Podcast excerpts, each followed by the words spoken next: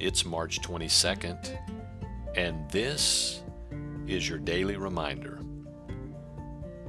J.I. Packer once said, You will never need more than He can supply. Father, I pray for everyone listening today.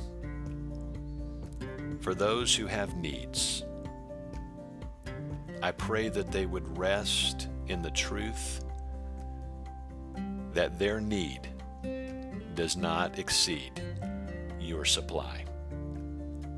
We thank you for that. In Jesus' name, amen.